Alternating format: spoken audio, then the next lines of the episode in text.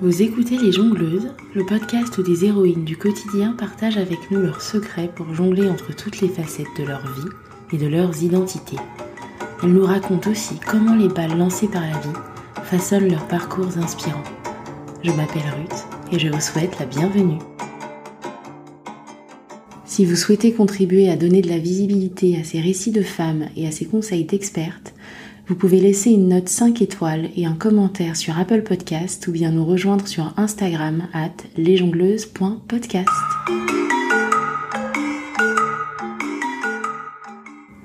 Pour ce 15e épisode, je reçois une nouvelle jongleuse spécialiste, Lika Sar. D'abord, il faut que je vous confie que cet épisode m'a fait un bien fou. Euh, un peu comme une impression d'entrer dans une bulle de douceur à chaque fois que je m'y plongeais pour le travailler entre le velours de la voix de Lika, sa grande douceur et sa profonde humanité. Le genre de personne qu'on aimerait bien avoir à ses côtés quand on vit une étape de vie euh, certes belle, mais aussi bouleversante et intense. La parentalité, quoi. Et c'est justement le métier de Lika. Un de ses métiers plutôt. Elle est accompagnante à la parentalité, mais aussi formatrice et consultante petite enfance. J'ai adoré son approche non dogmatique de l'accompagnement à la parentalité. Et plus encore le fait qu'elle aborde son métier de manière inclusive et engagée, en s'adressant à toutes les familles, quelle que soit leur structure, ou bien en parlant de racisme par exemple. Dans cet épisode, nous parlons de son parcours très riche et de son métier qui l'aide à concilier au mieux sa vie de femme, de professionnelle et de mère de famille multiculturelle et recomposée. Lika nous donne aussi des pistes concrètes pour nous aider à jongler avec cette balle de la parentalité. J'ai moi-même appris énormément et je l'en remercie. J'espère que cet épisode vous inspirera autant que Lika m'inspire. Bonne écoute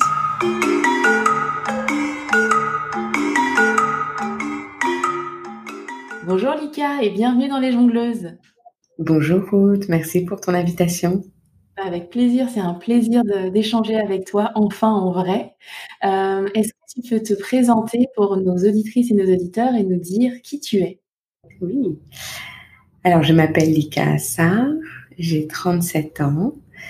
Je suis euh, originaire ethnique euh, de la Normandie française, du Sine Saloum sénégalais et de la Gambie. Mmh j'ai aussi épousé une partie de l'Algérie. Oui. maintenant, je laisse une très belle place dans mon cœur. Voilà. Sinon, je suis originaire de naissance du Val-de-Marne, en région parisienne, où j'ai passé toute mon enfance, mon adolescence et puis euh, ma première vie d'adulte, on va dire. D'accord. Je suis donc maman de trois enfants qui ont 8 ans, une petite fille, 5 ans et 3 ans, de petits garçons, donc euh, assez rapprochés. Très bien, merci pour cette euh, pour cette belle présentation. On va commencer, je te propose par ton parcours professionnel euh, très riche, euh, parce que là, tu, je te reçois aujourd'hui au titre de jongleuse spécialiste. Donc, je te propose de commencer par ce parcours professionnel. Donc, tu as un site sur lequel je suis allée me perdre avec grand plaisir. Et quand on lit ton parcours professionnel, on voit qu'il est très riche et qu'il y a une cohérence en béton armé. Est-ce que tu peux nous présenter un peu ce, ce parcours? Oui. Alors en béton armé, tu m'envoies flatter, mais c'est vrai que j'explore un peu euh, là où le vent me mène et ma curiosité m'amène. Pour reprendre au début, donc moi j'ai fait une, euh, une, scolarité euh, générale. Après un bac scientifique, j'ai fait des études d'infirmière. J'adorais le secteur de la gériatrie et celui de la petite enfance. Finalement, les deux extrémités de, de la vie. Et bon, finalement, j'ai opté pour euh, la petite enfance. Une, une expérience me l'a confirmé et j'ai continué dans la foulée. Donc, euh, euh, j'ai pas pratiqué en tant qu'infirmière. Je me suis, euh, j'ai continué à me former et j'ai fait une spécialité de puricultrice. D'accord. Donc, c'est une année de spécialisation où finalement tu vas vraiment découvrir tous les secteurs de la petite enfance. Mmh et puis, il y avait le secteur de la crèche euh, qui me plaisait beaucoup. Et c'est finalement celui-là que j'ai choisi. Et qu'est-ce qui t'a attiré dans ce, dans ce secteur-là, en fait? Parce qu'effectivement, on voit que c'est ça aussi qui a façonné la suite de ton parcours. C'est quoi, enfin, d'où te vient cette, euh, cette appétence-là pour euh, la, petite enfance et la, la parentalité, finalement? Moi, j'avais une ambition assez humble, c'est de changer le monde. D'accord.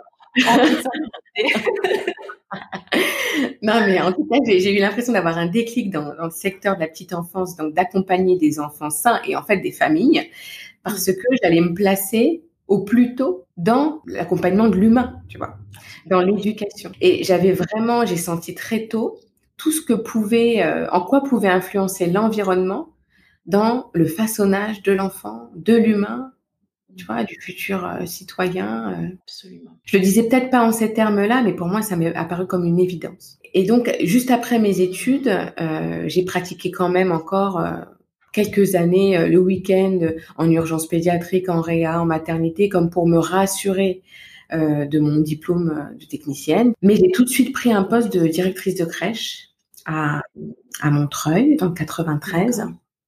Et là, euh, je me suis quand même pris une petite claque parce que je me suis retrouvée un peu embêtée avec mes outils euh, très culturalistes euh, qu'on m'avait invité à plaquer sur euh, un ensemble d'enfants, un ensemble de familles. Et, euh, et, la particularité de cette ville de Montreuil, c'est sa richesse culturelle. Mmh moi, j'en ai des frissons encore quand je te parle, mais toutes les rencontres que j'ai pu faire et, et voilà, et, donc ce, ce mélange finalement de culture où ça m'a invité à me poser la question, mais attends, qu'est-ce que tu fais? Est-ce que ce que tu proposes là pour accompagner l'éducation euh, de ces enfants, est-ce que c'est vraiment relié à, la nature de l'enfant?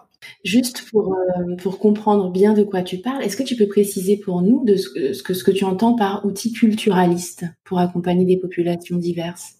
Donc, euh, je sais pas si tu te rends compte, mais on, on, va, en tant que parent, confier son enfant à des personnes étrangères. Absolument. À des personnes avec qui on n'a pas partagé de temps suffisamment long pour s'assurer qu'on partage la même culture. Mm. Et concrètement, c'est ce qui fait qu'on peut prendre confiance, on peut avoir confiance aux personnes, tu vois, mm. qui faire partie de l'éducation de l'enfant, puisque en, en, général, un enfant, tu le confies en crèche, euh, concrètement, en semaine, il va passer beaucoup plus de temps avec euh, les professionnels du lieu que toi, tu vois. Et autant dans notre société, dans notre culture occidentale maintenant, on peut dire partagée, euh, eh ben, c'est devenu euh, forcé je dirais pas que c'est devenu naturel, mais c'est devenu un peu forcé, tu vois. Autant dans l'inné, dans la nature et dans la majorité des cultures, c'est pas normal. Et pour parler d'exemples concrets, comme tu me demandes, donc tu vois, quand, tu prends l'exemple de la période d'adaptation, euh, d'ailleurs on appelle ça adaptation, on ne sait pas vraiment à quoi on adapte, euh, on demande aux parents d'aller, de venir, de laisser un peu leur enfant, puis de repartir, de laisser un peu leur enfant, comme si on voulait les adapter à euh, se séparer, tu vois, les habituer à se mmh. séparer. Alors que je crois que fondamentalement, ce qu'on souhaite, ce qu'on souhaite au fond du cœur, c'est que ils s'adaptent à ce nouveau lieu. Ils se familiarisent à mmh. ces nouveaux gens, ces nouveaux lieux, ce nouvel espace. Et pour qu'ils se familiarisent avec un endroit, faut qu'ils soient psychiquement disponibles. Et donc, on peut pas provoquer comme ça des séparations insensées. Absolument. Provoquer des, des, des, des, moments de, de cassure où l'enfant va se questionner sur ce qui se passe et espérer de lui qu'il prenne confiance mmh. avec des nouveaux lieux, des nouvelles personnes, des nouvelles odeurs, des nouvelles habitudes. Et finalement, tu vois, donc je te donne cet exemple-là, mais puis je pourrais en avoir d'autres dans le déroulement d'une journée aussi pour l'enfant, à quel point on, le force à, à, vivre une collectivité alors que il est complètement égocentré et que suivre euh, l'autonomie de l'enfant, c'est pas seulement d'avoir un moment avec lui, c'est de, de, de lui assurer qu'il est une personne. Absolument. Et donc de faire en sorte que les choses lui viennent à lui quand il en a émis le besoin. Oui, absolument et, donc, je rencontrais souvent des mamans parce que je travaillais avec un centre social qui proposait des cours d'alphabétisation à, à, ces mamans et qui devait, je dis devait exprès, mais nous confier leur enfant pendant leur cours pour, pour bénéficier de leur cours. Ouais. Et là, je me suis dit, mais on va pas pouvoir les séparer avec des codes euh, complètement, euh, enfin que je remettais vraiment en question, tu vois. Euh, donc j'ai mmh. j'ai tout repris et puis je me suis dit finalement c'est pas tant parce qu'ils ont une culture différente, c'est peut-être parce que on va pas chercher ce qui est réellement la nature de l'enfant, la nature du lien parent-enfant, la nature de la parentalité. Et donc ça a été le premier déclic pour continuer à me former encore un peu plus. Je vois, je vois complètement. En fait, et retourner à la nature euh, de ce qu'on est, de ce qu'est un enfant. Et ça, à la limite, c'est presque universel, en fait. Exactement. Et peut-être que c'est la façon nous, on appréhende l'enfance, la petite enfance, la parentalité, euh, qui est complètement pas adaptée à notre vraie nature. Oui, ouais. C'est biaisé par euh, ce que nous force à penser, la société, son rythme et ses codes. Et, puis ce que tu dis, c'est universel. Ça a été donc pour moi euh, un fil rouge pour la suite. Et après, j'ai été dans directrice de crèche dans des lieux, euh, dans des crèches interentreprises, par exemple, avec euh, euh, peut-être moins de mélange culturel, tu vois, moins de mélange sociaux. Mais ça m'a vraiment, vraiment servi, même pour accompagner les parents à percuter sur des évidences. Mmh, mmh.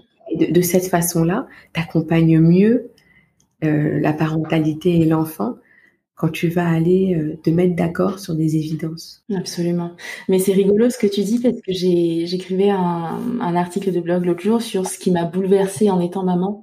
Et ça, je trouve que c'est un vrai choc de confier ton enfant, parce que c'est pareil quand tu as une assistante maternelle, tu ne la connais pas, euh, tu parles au téléphone avec elle, et puis euh, deux semaines, un mois après, tu lui confies ton enfant, alors que dans ta vie, tu as vu cette personne trois fois. Et je trouve que c'est un choc euh, absolument euh, brutal en fait. Et puis souvent, mm. euh, souvent, j'ai le sentiment aussi que tu le fais. En tout cas, moi, c'est comme ça que je l'ai vécu. Je dois retourner travailler. Si je devais m'écouter, si j'étais millionnaire, je resterais avec cet enfant jusqu'à ce que euh, j'ai pas l'impression d'avoir un petit être sans défense en fait.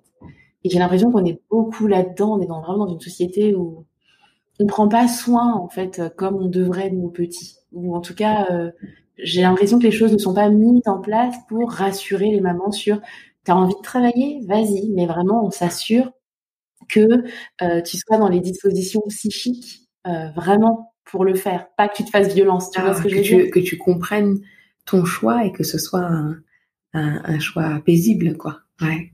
Et bien Exactement. Ouais, Exactement. Du coup, je vois très bien euh, ce qui a motivé ton, ton envie de continuer à te, à te former. Est-ce que tu peux nous dire, du coup, les formations vers lesquelles tu es, euh, allée pour répondre à ce besoin-là? Ben, Déjà, donc en tant que directrice de crèche, je suis restée euh, euh, dix ans. Je me suis formée euh, sur les pédagogies inclusives, euh, dites alternatives. Celle qui parle le plus, c'est Montessori. Maintenant, le terme est un peu galvaudé et puis on n'arrive plus trop à trouver le sens, mais, mais je me suis formée à ça. À l'époque, c'était assez précurseur. Je me suis formée à la psychologie du développement et puis, et puis à la parentalité je suis devenue coordinatrice, en tout cas directrice pédagogique d'un groupe de, de, de crèches. Donc à l'époque, un nouveau créateur de crèche euh, avec qui je me suis éclatée parce que j'avais vraiment la possibilité, euh, sur une page blanche, d'écrire un projet pédagogique éducatif euh, qui semblait convenir à la nature de l'enfant et de la parentalité. Donc c'était vraiment génial. Et au bout de cinq ans, euh, je suis mon conjoint en province, en Lorraine, à Metz. Vraiment pris comme un choix à part entière parce que la question s'est posée de est-ce que je continue euh, mon poste euh, si opérationnel euh, à Paris parce que c'est là que je m'éclatais. Vraiment, je, prenais beaucoup, beaucoup de plaisir avec un climat de bienveillance institutionnelle qui me plaisait beaucoup. Donc, est-ce que je continue à faire ça et avec la distance de notre couple, ou est-ce que je fais les choses pour pouvoir vivre une, une vie de famille épanouie telle que je l'imagine. Tous ensemble dans la même ville et pas d'aller-retour, etc. Oui, c'est ça. et pas d'aller-retour et, et continuer à construire la famille qu'on imaginait. Et donc j'ai lâché mon poste tout opérationnel pour euh, presque quitter une identité professionnelle qui était euh, qui prenait une place assez forte dans ma vie. Euh, et reprendre tout à zéro finalement parce que je savais que c'était impossible pour moi en province de retrouver un poste de coordinatrice ou de directrice de service ou de directrice pédagogique de, de, de groupement de crèche. Euh, et du coup, je me suis dit, allez, qu'est-ce que j'aime faire? Tu vois, je me suis fait un mini bilan de compétences toute seule. Je me suis dit, qu'est-ce que j'aime faire? Euh, J'aime tellement le contact humain. Je crois que ce qui me fait venir à ce métier aussi, c'est le contact humain. J'aime tellement la transmission, j'aime la formation, et donc je me suis dit allez, chiche, je crée un organisme de formation. Et, euh, et puis c'est ce que j'ai fait. En parallèle, je me suis donc formée, j'en viens, euh, aux neurosciences affectives et sociales, à la programmation neurolinguistique. Et puis je suis devenue maman et là je me suis dit oups, je j'accompagne des professionnels de la petite enfance, j'ai toujours accompagné la parentalité et moi je me suis trouvée un peu en difficulté pour accompagner ma parentalité, tu vois un peu fou quoi. Ah oui, d'accord. Ouais ouais.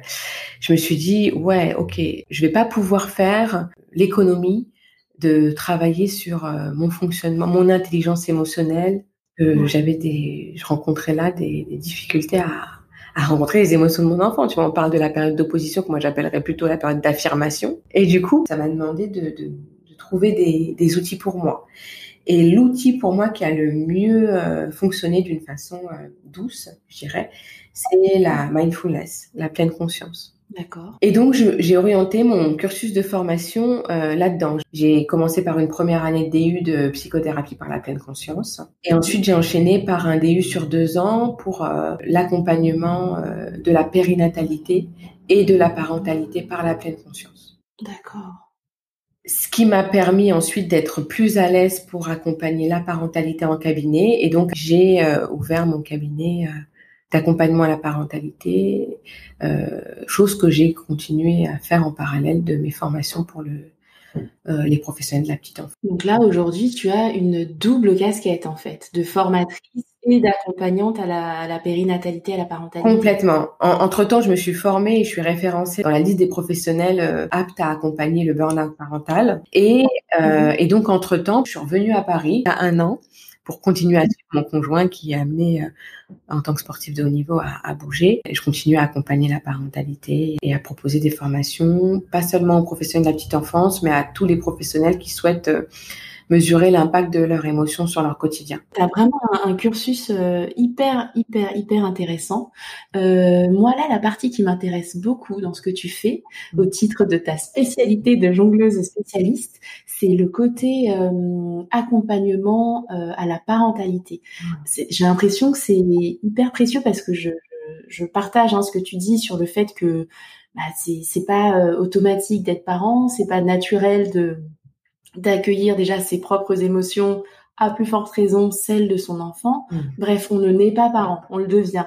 Euh, sauf qu'on se sent un peu seul, je trouve, dans cette euh, dans cet apprentissage. Mmh. Et c'est là que je trouve que ton métier est précieux. Pourtant, il n'est pas très connu. Euh, Est-ce que tu peux nous en parler et puis nous raconter un peu ce que tu fais, comment tu interviens auprès des familles euh, et les outils que tu mets en place? Ben, En fait, déjà, la mission d'accompagnement à la parentalité, c'est une des missions phares du métier d'infirmière puéricultrice. Mais c'est vrai que c'est pas très connu. Parce qu'il y a très peu d'infirmières puéricultrices qui s'installent en libéral. Souvent, on les retrouve euh, dans les PMI, euh, dans les maternités, et c'est là qu'elles exercent cette mission d'accompagnement à la parentalité.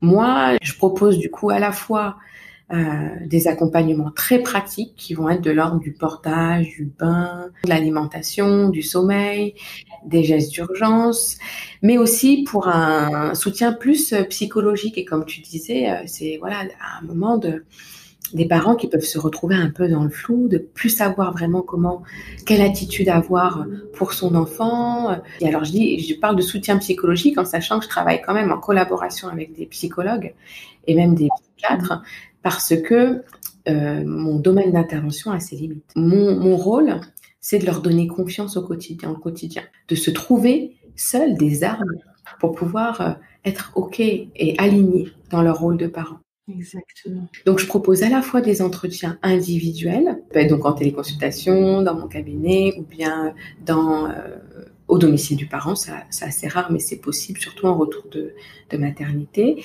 Et c'est aussi sous forme d'atelier, euh, où là, on est plus sur...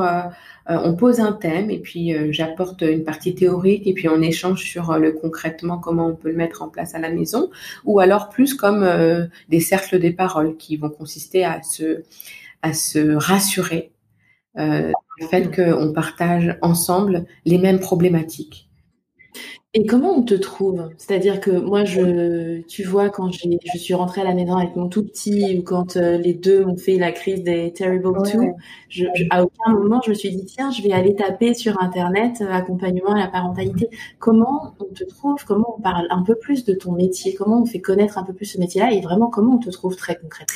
Très concrètement, euh, moi, j'ai démarré par du bouche à oreille, parce que tu as raison. Si t'as pas l'idée de taper accompagnement parentalité, auquel cas tu me trouverais. ou moi ou plein d'autres, parce qu'aujourd'hui il y a beaucoup de, de professionnels euh, qui accompagnent les parents, mais c'est pas effectivement pas un réflexe pour les parents. Euh, et c'est pour ça que je vais aller me faire connaître auprès des maternités, auprès des, médecins, des pédiatres, auprès des sages-femmes aussi. Et, euh, et puis ça se fait comme ça, petit à petit. C'est pas étonnant que t'aies pas eu cette idée parce qu'aujourd'hui c'est pas si connu que ça. Complètement. Parce que finalement on est dans quelque chose d'un accompagnement, d'une situation normale et saine, juste pour pouvoir passer le cap en étant soutenu et pas un réflexe de se dire je vais pouvoir me faire aider. Ça, ce soutien-là, on le trouvait peut-être plus facilement dans les structures familiales d'avant. C'est-à-dire en prenant l'image que l'éducation se fait par tout un village, on trouvait plus facilement parce qu'on trouvait de la force dans les partages de proximité. Tandis que maintenant, on retrouve beaucoup de, de parents isolés. On retrouve beaucoup de parents isolés et puis j'ai l'impression qu'on est un peu à une sorte de croisée des chemins entre une génération qui s'appuie sur euh, les avancées de, bah, comme tu dis, la psychologie du développement, les neurosciences pour euh, et qui a envie d'aller vers ce genre de choses pour euh, élever ses enfants, et une génération qui était un peu plus dans des approches différentes. Et, du coup, je trouve que c'est parfois, même si ta famille est à côté, euh, t'as pas forcément envie de faire comme ils te disent en fait. Et du coup, c'est top qui est des métiers comme le tien qui sont qui s'appuient sur les avancées de la science justement pour pouvoir accompagner les nouveaux parents. Ouais. Moi, il y a quelque chose d'autre qui me qui m'interpelle un petit peu dans le milieu de, de l'éducation, mmh. euh, et c'est pour ça que j'ai été ravie de tomber sur ton compte. C'est que je trouve qu'il y a peu de figures non blanches euh, diversifiées qui interviennent sur ces questions, qui, qui s'expriment, qui ont une vraie place. Euh, j'ai l'impression qu'il y en a peu. Est-ce que c'est aussi ton ressenti? Et toi, comment est-ce que tu vis cette, euh, cet état de fait? Ouais. Alors, déjà, depuis mon arrivée à Paris, je me sens moins seule déjà. En tout cas, je me sens moins seule qu'en mmh. province, ça c'est sûr. Euh, c'est un secteur qui est pas très connu et effectivement, les personnes qui se mettent en avant mmh.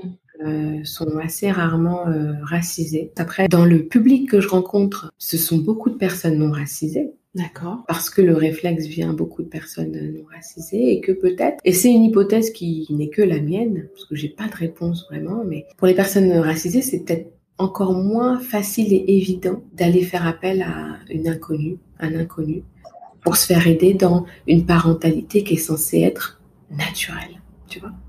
Ouais. Non, c'est vrai, c'est possible. Tout comme c'est peut-être plus compliqué aussi d'aller voir un psy, par exemple, tout ce qui est santé mentale. Tu vois, moi, c'est des choses dont je n'avais absolument pas conscience. C'est-à-dire que j'ai eu besoin d'aller voir un psy euh, quand j'étais enceinte ou après. Je me suis pas, enfin, tu vois, et je me suis aperçue en fait que c'était effectivement quelque chose de compliqué de dire bah oui là dans ma tête euh, c'est un peu le bazar, j'ai besoin d'aide. Du coup peut-être qu'il y a aussi euh, il y a aussi ça qui va freiner euh, l'appel à un métier comme le tien. Mmh. En tout cas merci beaucoup pour cette, pour cet aperçu. Je te propose maintenant de parler de ta spécialité de jongleuse qui est mmh. la parentalité. si on parle euh, parentalité et tout ce qui est temporalité. Mmh. Euh, de ton point de vue, comment l'arrivée d'un enfant euh, va chambouler le jeu de balle d'une de, femme et plus généralement d'un couple de parents bah, Déjà, je dois te dire que j'aime beaucoup ton, ta, ton image de jeu de balle parce que c'est tout à fait ça. Tant qu'on n'a pas jonglé, on a beau penser qu'on sait jongler, tant qu'il n'y a pas la balle, on, on s'expérimente pas à jongler, tu vois. c'est ça. Donc, on, a, on peut se préparer de différentes façons, mais n'empêche que l'arrivée d'un enfant, ça change le jeu. Ça change des, des, des paradigmes, tu vois. Ça change des façons de de voir les choses et, de façon très concrète. Et, je répète, tant qu'on n'a pas, tant qu'on n'y est pas, on peut pas, euh, on peut pas jouer. Enfin, tu vois, on peut pas jongler, on peut pas, tu vois, on peut pas se confronter euh, aux conséquences, à la réalité. Et du coup, euh, ajouter une balle, ça peut demander un peu de temps pour savoir jongler. Et, et inévitablement, on va faire tomber les balles à un moment, tu vois. Ouais, c'est sûr. Mais tu vois, et je trouve que c'est, mais de prendre conscience que c'est normal parce que ça fait partie de l'apprentissage. Parce que finalement, c'est euh, une balle qui va prendre beaucoup de place, mais avec agilité, on va euh, améliorer sa façon de jouer. Moi, ce que j'aime beaucoup dans ce que tu dis, c'est le fait de d'accepter que c'est normal, en fait, de se dire, bah, c'est, enfin, je veux dire, tu, tu, devenir parent, c'est juste faire advenir un autre humain. Donc c'est génial que tu dises euh, c'est normal, ça, ça prend de la place, c'est, c'est bouleversant, on ne peut pas vraiment l'anticiper, donc euh, voilà, juste euh, attendre quelque part que le jeu se rééquilibre un peu naturellement. Mais oui, et du coup, ben, j'entends dans ce que tu dis la, l'attitude de patience, et, et j'utilise énormément la, le travail sur la patience parce que c'est aussi de se dire ce qui se passe maintenant, ça se passera différemment le mois prochain et l'année prochaine et dans dix ans. Enfin, tu vois, toutes les étapes de la vie de parents et donc de l'enfant sont toutes nouvelles et différentes et c'est une exploration avec patience et confiance, quoi. Absolument. Mais c'est vrai que c'est pas évident de se dire ça quand moi je, me souviens que pour la naissance de mon premier, euh, il dormait mal la nuit. Et du coup, j'étais entièrement focalisée là-dessus en me disant mais il dort pas mais je comprends pas mais qu'est-ce qui se passe? À chercher partout sur internet à en parler à tout le monde. Euh, j'essayais un truc ça marchait une nuit deux semaines après c'était plus du tout d'actualité.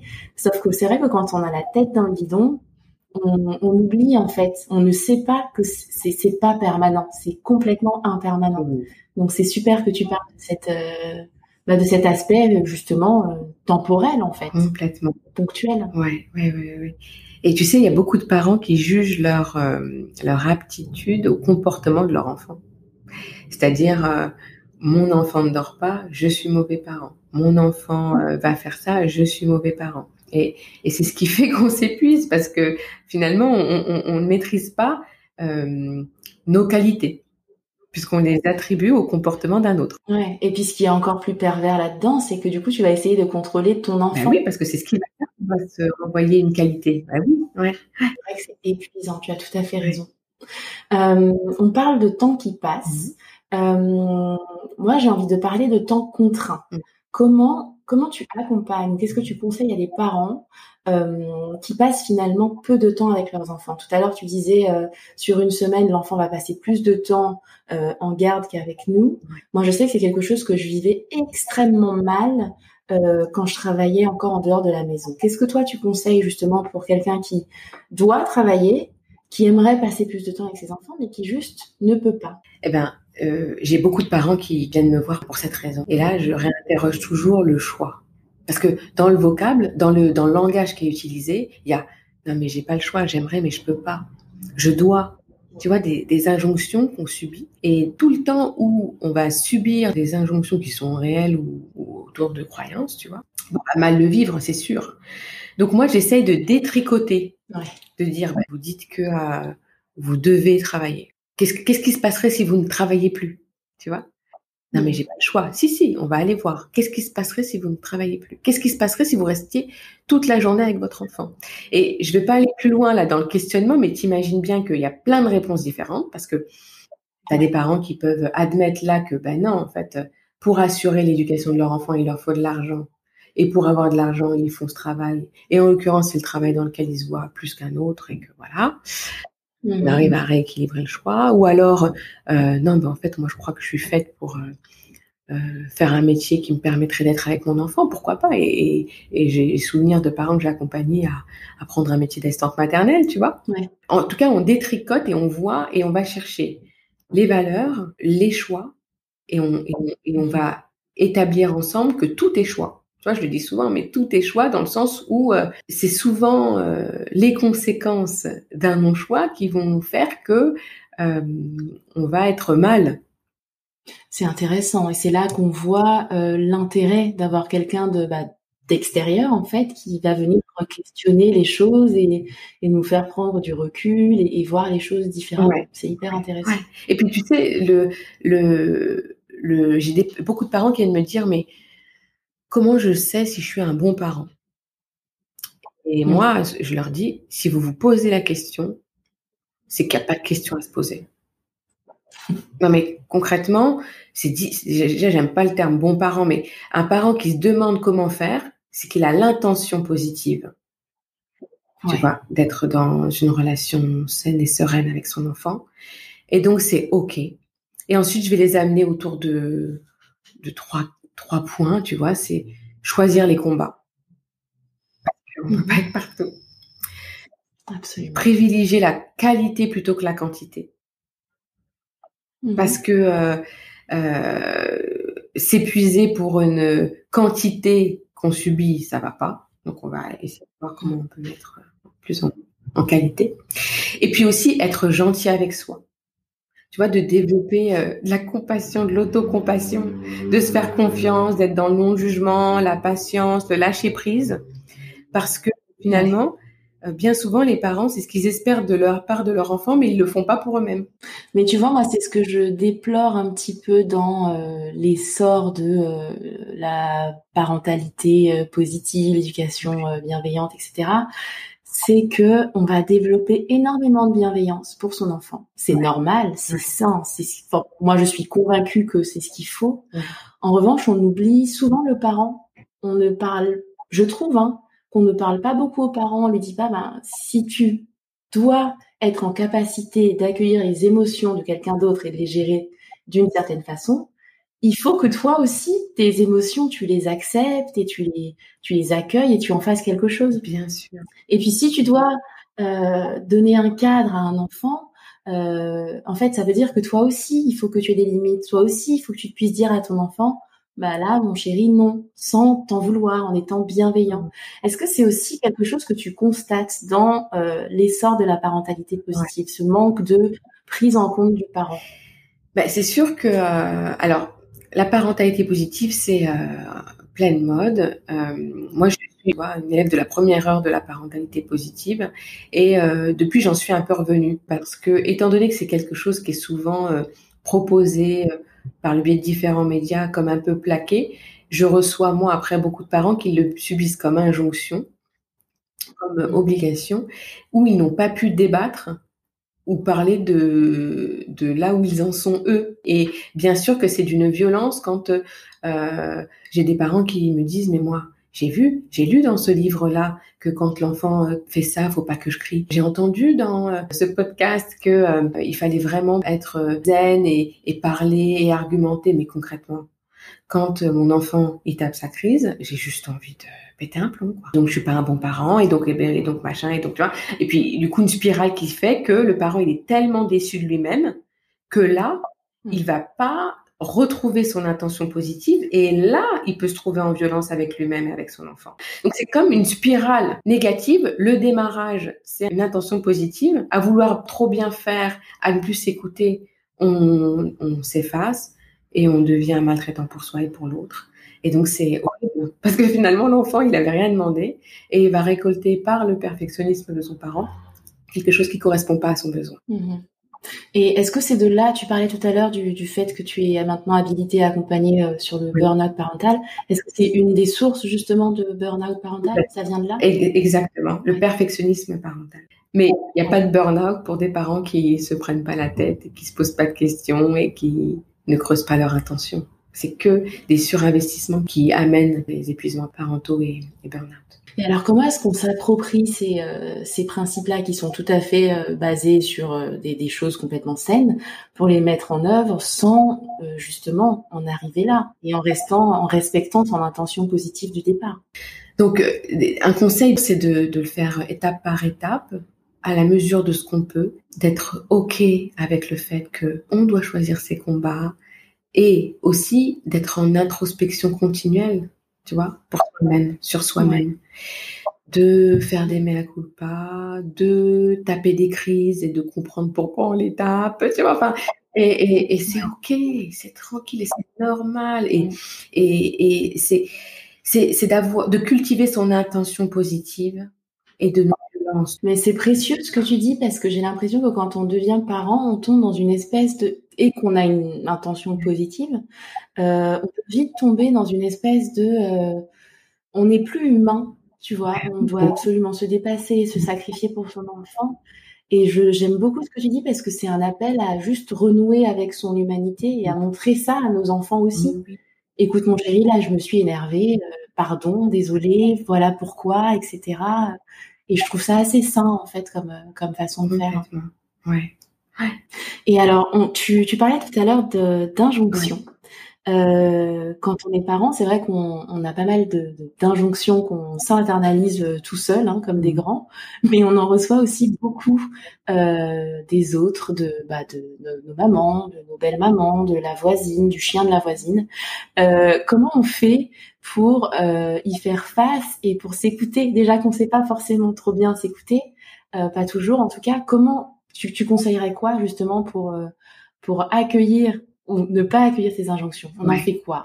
Moi, je crois que dès l'instant où on a saisi, où on a pris conscience qu'il fallait s'écouter, eh ben, il faut le dire à plus de monde possible autour de nous qu'on a ambition de s'écouter. Parce que ça peut, ça peut, aider euh, que le conjoint soit, la conjointe ou le conjoint soit au courant que on a pour objectif de s'écouter. non, mais tu vois, euh, parce que c'est tellement pas, je le dis euh, en connaissance de cause, mais c'est tellement pas évident de s'écouter, tu as raison, euh, qu'il faut pouvoir euh, l'afficher clairement sur son front. Un petit badge peut-être, Lika? C'est ça. J'ai l'intention de m'écouter. Non mais en fait, je te dis ça pour dire que il faut, il faut, il faut entretenir cette intention et que c'est normal parce qu'on a des schémas, parce qu'on a des croyances limitantes, qu'on va avoir du mal à le faire au début. Et c'est quand je dis qu'on implique son environnement, son entourage, c'est en leur demandant de façon bienveillante de nous aider à nous écouter. Tu vois Ok, c'est très précieux ce que tu dis. Merci beaucoup.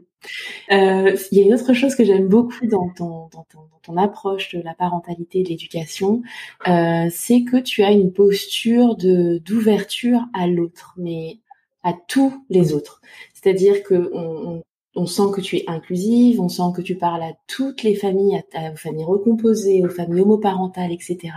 Et ça, c'est quelque chose que j'apprécie beaucoup. C'est une approche inclusive, euh, engagée. Euh, qu'est-ce que tu donnes comme conseil aux parents pour aider leurs enfants à être euh, bah, justement ces personnes respectueuses de l'autre, de leurs différences, quelles qu'elles soient? Bah, Déjà, l'ouverture, c'est plus qu'un concept, comme tu dis, c'est une façon de vivre, quoi, tu vois. Donc déjà, je peux pas donner de trop de d'indications concrètes sur de l'ouverture parce que ce serait restrictif. Tellement l'ouverture, c'est sans fin. Donc je vais plutôt rebondir sur ce que j'entendrais, tu vois, intégrer la différence, prendre en compte euh, des maladresses. Euh, en tout cas, de, de faire, de pas, de pas se refermer aussi devant un manque d'ouverture. Donc, comment euh, rester dans l'ouverture, mais développer l'assertivité de l'autre côté. L'assertivité qui pour moi est très important parce que c'est ce qui va permettre de démarquer, de, de vraiment asseoir sa position et de se faire respecter pour ce que je suis, tu vois, euh, avec ouverture. Mais tu vois, je, c'est quand même, euh, c'est quand même fort d'arriver à faire ça parce que quelqu'un d'intolérant face à toi va venir aussi piquer quelque chose. Ah oui, et il faut le saisir, c'est ça, et de, et de, d'être dans la réponse plutôt que la réaction. Mais tu vois, je pense que c'est ta pratique de la mindfulness qui doit te, de la pleine conscience qui doit te permettre ce, ce petit euh, tampon, ce petit temps de réaction. Enfin, en tout cas, c'est euh, c'est très précieux, ça a été très précieux pour moi pour euh, pour ce tampon et, et, de limiter les réactions automatiques pour aller vraiment sur des réponses euh, un peu plus élaborées. Mmh. Ouais. Euh, je vais te demander tout à l'heure de nous parler un peu plus de la pleine conscience parce que je pense qu'on pourra tous en bénéficier, mais je voudrais juste finir sur euh, l'aspect engagé de ton accompagnement parce que tu parles aussi de racisme. Euh, et je trouve que c'est un sujet qu'on voit assez peu, comme l'ouverture à l'autre d'ailleurs, abordé dans le cadre de l'éducation. On va beaucoup parler de la relation à l'enfant, du développement de l'enfant, de la relation parent-enfant, etc mais on parle pas de racisme. Euh, pour toi, dans ton accompagnement, si on se place aux deux bords du spectre, comment tu vas accompagner des familles euh, blanches, non racisées, euh, à la mise en place d'un antiracisme actif? Bon, Alors déjà, euh, comme tu le sais, moi j'aime à dire que le racisme, c'est vraiment une transmission éducative. C'est pas inné. Mm. Le racisme, c'est acquis. J'ai très rarement ce sujet-là avec les, les personnes euh, non racisé, ce, ce, cette discussion frontale, mais ça m'arrive parfois de semer des graines. Et puis en fonction de la, de la terre dans laquelle se trouve cette graine, elle va faire des fleurs ou pas. Et si elle fait pas de fleurs, c'est que c'était pas le moment de semer la, de, de, de semer la graine. Mais tu auras fait ta part euh, de colibri. C'est exactement ça. Et comment tu accompagnes alors, on va pas parler d'accompagnement, ou on peut parler d'accompagnement si tu préfères, mais dans une famille euh, racisée, métissée, euh, voilà, racisée tout simplement, euh, dont les enfants vont potentiellement faire face à mmh. du racisme. Euh, comment comment on intervient, comment on, comment on accompagne ces mmh. familles-là, avec quels outils, euh, comment ça s'est passé par exemple, ou comment ça se passe dans ta famille à toi par exemple? Euh, moi, effectivement, j'ai euh, j'ai trois enfants métis. Euh, et j'ai un souvenir, je, je peux parler d'une, d'une anecdote? Bien sûr. De, de ma petite fille. Donc à l'époque, elle était en grande section de maternelle. Euh, elle a les cheveux, euh, elle a les mêmes cheveux que moi. Tu vois? Donc ma petite fille qui revient de l'école un jour et qui me dit maman, faut que tu fasses quelque chose. Je voudrais que tu m'attaches les cheveux ou que tu me fasses des tresses plus souvent ou que ou je sais pas, je veux plus retourner avec mes cheveux comme ça parce que on n'arrête pas de me dire que mes cheveux sont en pétard, que je suis sale, que mmh. euh, que c'est pas que je suis pas normale. Et elle, elle était euh, avec son langage déjà très élaboré là. Je me souviens, ça m'a oh, ça m'a crevé le cœur. Mmh. Et je et je me suis dit qu'est-ce que je voudrais qu'elle retienne de ça? Du coup, on a beaucoup parlé, euh, on a parlé aussi des accords Toltec. On, on, travaillait sur le fait que ce que dit l'autre, ça témoigne certainement d'une souffrance qu'il ressent pour lui-même, ou d'une incompréhension, ou d'une méconnaissance. Mais bon, on dira souffrance. Tu sais, quand il te quand il te parle de ça, c'est parce que euh, ils ne connaissent pas. Et donc c'est leur moyen de se, de, de se défendre, tu vois, de s'opposer euh, à cette différence parce que c'est ce qui les rassure. Et je lui dis par contre, il va falloir qu'on trouve une solution pour que plus jamais ça n'arrive. Euh, donc j'ai eu une idée, je lui ai dit, on va faire un truc, je vais t'écrire sur un mot ce qu'on pense de, de, de, ça. Donc on a écrit ensemble, euh, mes cheveux sont crépus euh, de nature. Ma maman prend soin de mes cheveux tous les jours. Quand tu me dis que euh, que j'ai les cheveux en pétard ou que j'en prends pas soin, je me sens euh, blessée et attaquée. Je ne me permettrai pas de le faire pour toi, pour quoi que ce soit. Donc je te demanderai de me respecter. Euh, donc, j'ai écrit ça sur un papier. Je l'ai fait en huit exemplaires, imprimés, tout ça. Je les ai pliés en petits morceaux. Je les ai mis dans ces deux poches de manteau et je lui ai dit, maintenant, s'il y a quelqu'un qui vient vers toi et que tu sens dans ses yeux, dans son regard, dans son attitude qui va se moquer de toi, tu prends le papier, tu le serres fort dans ta main. Si il commence à parler mal de tes cheveux, tu sors le papier et tu le regardes avec le regard qui veut dire que tu as le papier dans la main. Et s'il le dit, tu lui donnes le mot. Et soit il va se le faire lire, soit il le lit. Et puis moi, j'avais une suspicion que c'était des adultes qui lui disaient ça aussi, mmh. tu vois. Et eh ben, du coup, moi, mon mari s'est dit, écoute, on va se faire passer pour la famille dingo de la, de l'école. Ils vont nous prendre pour des, euh, pour des, pour des agresseurs, tu vois, vraiment. Alors que moi, j'avais fait preuve d'assertivité. Ça pouvait être violent pour les autres, mais c'était sans violence, tu vois. Et je, et, et je l'ai fait un peu, euh, enfin, je l'ai fait un peu dans le conflit dans mon couple, tu vois, mais je l'ai fait. Et je te garantis mmh. que, on pourrait dire que c'est par magie, mais moi, je sais exactement pourquoi c'était. Tous les jours, tous les soirs, quand elle rentrait, je comptais le nombre de petits papiers. Et au bout de plusieurs semaines, elle avait toujours les huit papiers. Et on avait fait le point hein, plusieurs fois. Elle m'a dit, oh là là, on n'arrête pas de me dire que mes cheveux, ils sont trop beaux. Euh, pas de me dire que, que je suis trop belle. Mmh. Euh, entre-temps, j'avais parlé à un adulte que euh, je trouvais ça quand même euh, inacceptable. Donc je pense qu'au niveau des adultes, ça a changé quelque chose. Et comme par magie, au niveau des enfants, au bout de quelques semaines, mois, Eden, elle s'est sentie très à l'aise avec sa touffe de cheveux. Enfin voilà, c'est une petite anecdote. mais ça a été ma façon à moi d'aller en tout cas pour Eden, de se confronter à, la réalité et d'en ressortir une belle expérience quand même. Écoute, moi je trouve que c'est une anecdote qui veut tout dire parce que tu lui as donné des outils pour la vie, tu lui as donné confiance en elle et peut-être qu'aussi ces petits papiers que tu lui as donnés, ça lui a donné une certaine force, une certaine façon de se tenir aussi, qui faisait que personne n'aurait pensé à, s'en prendre à elle. Et je trouve ça magnifique, quoi. Merci pour cette mm. anecdote, en tout cas. C'est euh, un bel exemple. Euh, autre chose que j'aime beaucoup dans ton dans le métier que tu fais et puis dans les échanges qu'on a eu là, c'est que j'ai l'impression que euh, il t'apporte beaucoup euh, d'outils pour euh, justement jongler avec ton rôle de, de maman. ça t'apporte des outils sur bah, tout simplement ta relation avec tes enfants, sur les rendre plus forts face à des problématiques comme le racisme. Qu'est-ce que ça a changé On va parler un peu de maternité, si tu veux bien.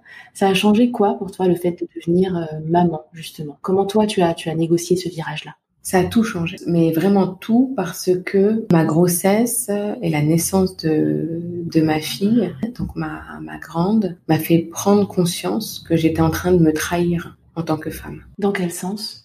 Dans le sens où euh, j'étais en fait dans une relation euh, qui ne convenait pas à mes valeurs humaines, qui ne convenait pas à mes valeurs de femme, qui ne convenait pas à, ouais, à, mes valeurs euh, d'ouverture, tu vois. Euh, qui ne convenait pas à ma conception de couple. Et du coup, ça a été très traumatisant pour moi, cette prise de conscience, puisque finalement, j'ai quitté le, papa pendant euh, les, premiers mois de vie d'Éden. D'accord. Parce que je découvrais des choses sur un homme que je, finalement je ne connaissais pas, et je découvrais aussi que mes que les euh, que les motivations que j'avais eues à, à, me mettre en couple avec lui n'étaient pas les bonnes. Donc elle a agi un peu comme révélateur de ton alignement avec tes valeurs en fait. Complètement. Et finalement, ce bébé-là, bon, ben, il est arrivé, c'était, c'était génial. Parce qu'en plus, quand, quand on voit ce que devient Eden, c'est, c'est certainement pas une erreur, tu vois. c'est comme ça. Mais, euh, mais n'empêche que c'est ce qui m'a permis de me remettre dans le chemin et de, d'être aligné avec qui je suis moi et ce que je veux pour moi et pour, euh, et pour ma fille, tu vois.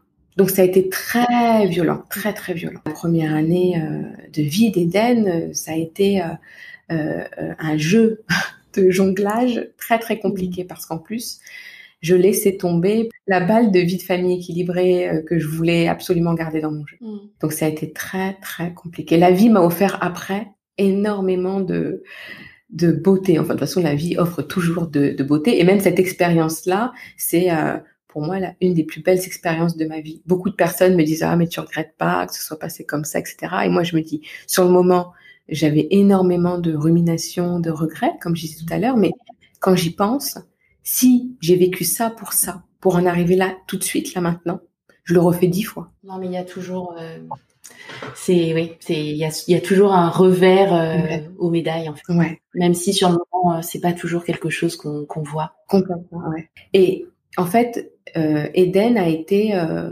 euh, chargé, peut-être un peu trop au début, maintenant on trouve notre équilibre, mais de ce cheval de bataille. Pour moi, c'était ma bataille, quoi, tu vois.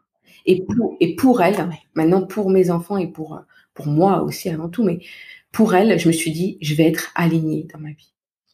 Je vais m'affirmer. Hmm. Je vais aller là où je dois aller sans être influencée, en me recentrant toujours sur ma motivation intrinsèque. Et, et, et, quand je dis que je veux pas trop la charger, parce que je veux pas qu'elle soit responsable, en tout cas qu'elle porte la responsabilité de, de ce qui m'appartient moi, mais en tout cas ça a été mon déclic pour me dire, voilà, maintenant, mhm. ça sera comme ça, je serai alignée. Voilà, donc ça a été pour moi un revirement euh, total.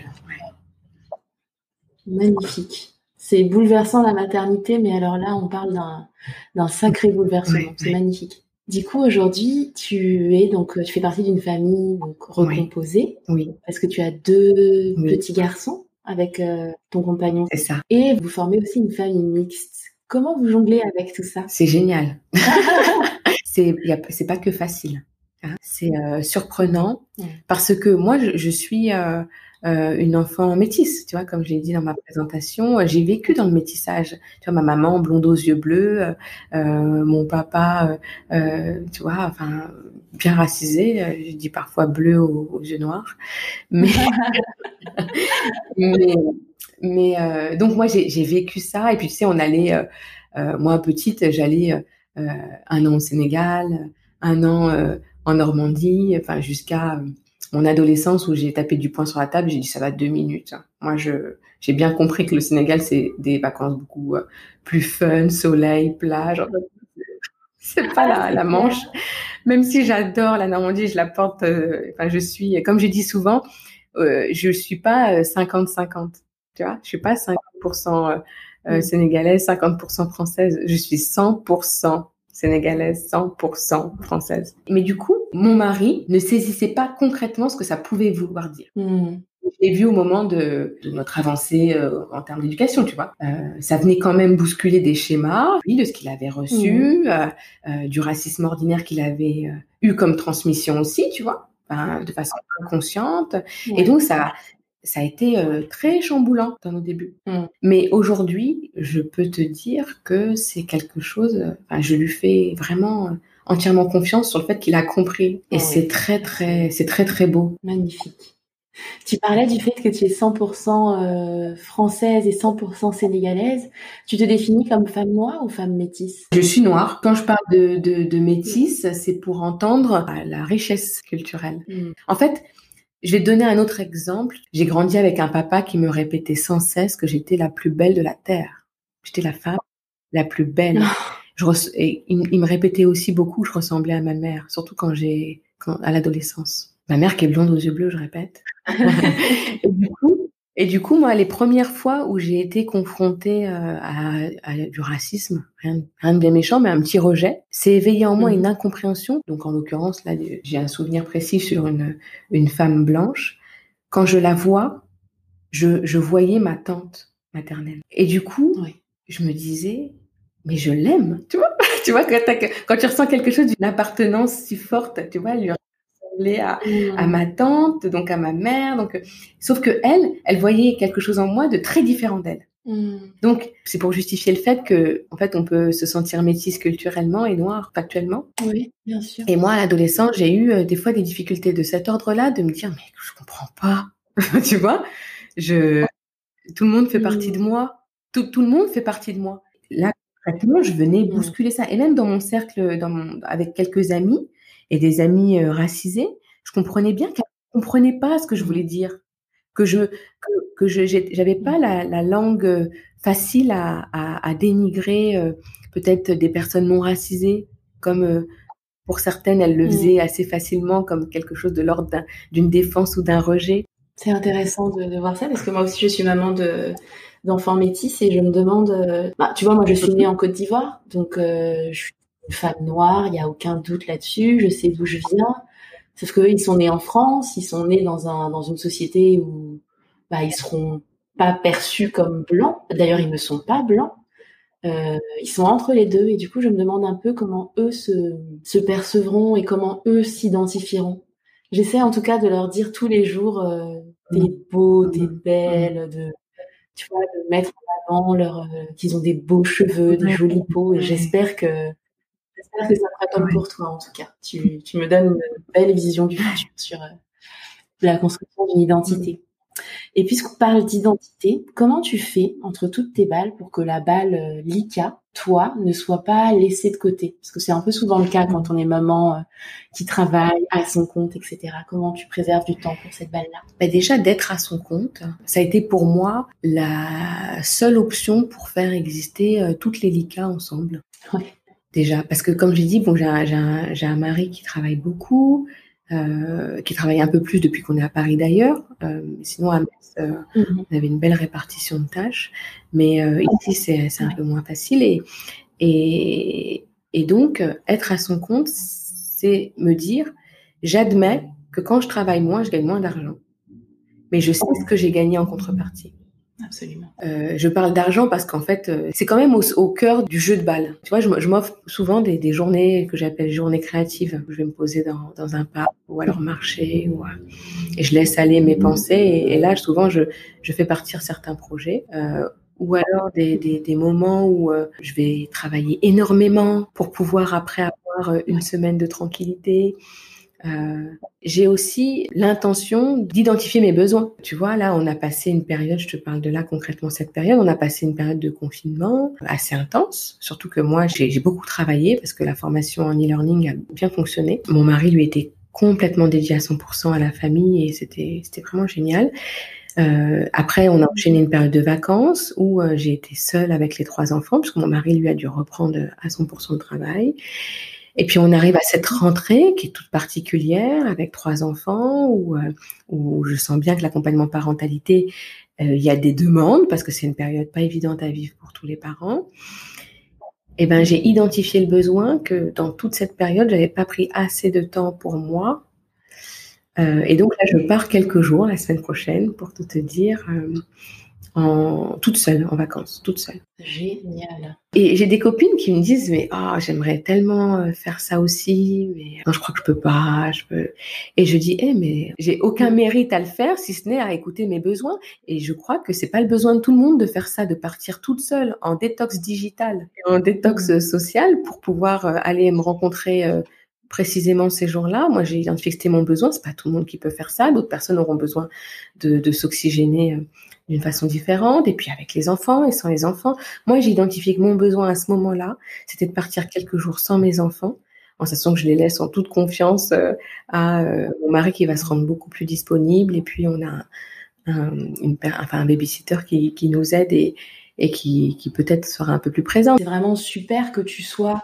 tellement en contact avec toi-même et à l'écoute de tes propres besoins que tu, tu arrives à, à matérialiser ça. Je, chapeau. Enfin, J'espère qu'un jour j'y arriverai. Mais en tout cas, je pense que si je prends pas soin de mon outil de travail, c'est-à-dire moi et mon identité, je pourrais pas accompagner les parents de façon saine. J'ai besoin d'être alignée dans, dans ce que je suis en tant que femme, en tant que maman, en tant que professionnel pour pouvoir accompagner de façon saine et sans transfert les parents. Oui, c'est vrai aussi que c'est un, impératif de son travail. Oui. Très bien. Écoute, je note euh, la retraite euh, détox, euh, note pour plus tard dans la tout On approche de la fin de notre entretien. Est-ce que tu es prête à passer au questionnaire des jongleuses? Oui. Avec plaisir. Alors, si on parle de l'art de jongler, qu'est-ce que tu aimes le plus dans cet art délicat du jonglage au quotidien? L'impermanence le fait que les choses bougent et changent tout le temps. Ouais, magnifique. Et qu'est-ce que tu aimes le moins? Qu'est-ce qui te paraît le plus difficile? Euh, Qu'est-ce que j'aime le moins? Bah, J'ai failli dire l'impermanence, hein, t'as vu. Mais,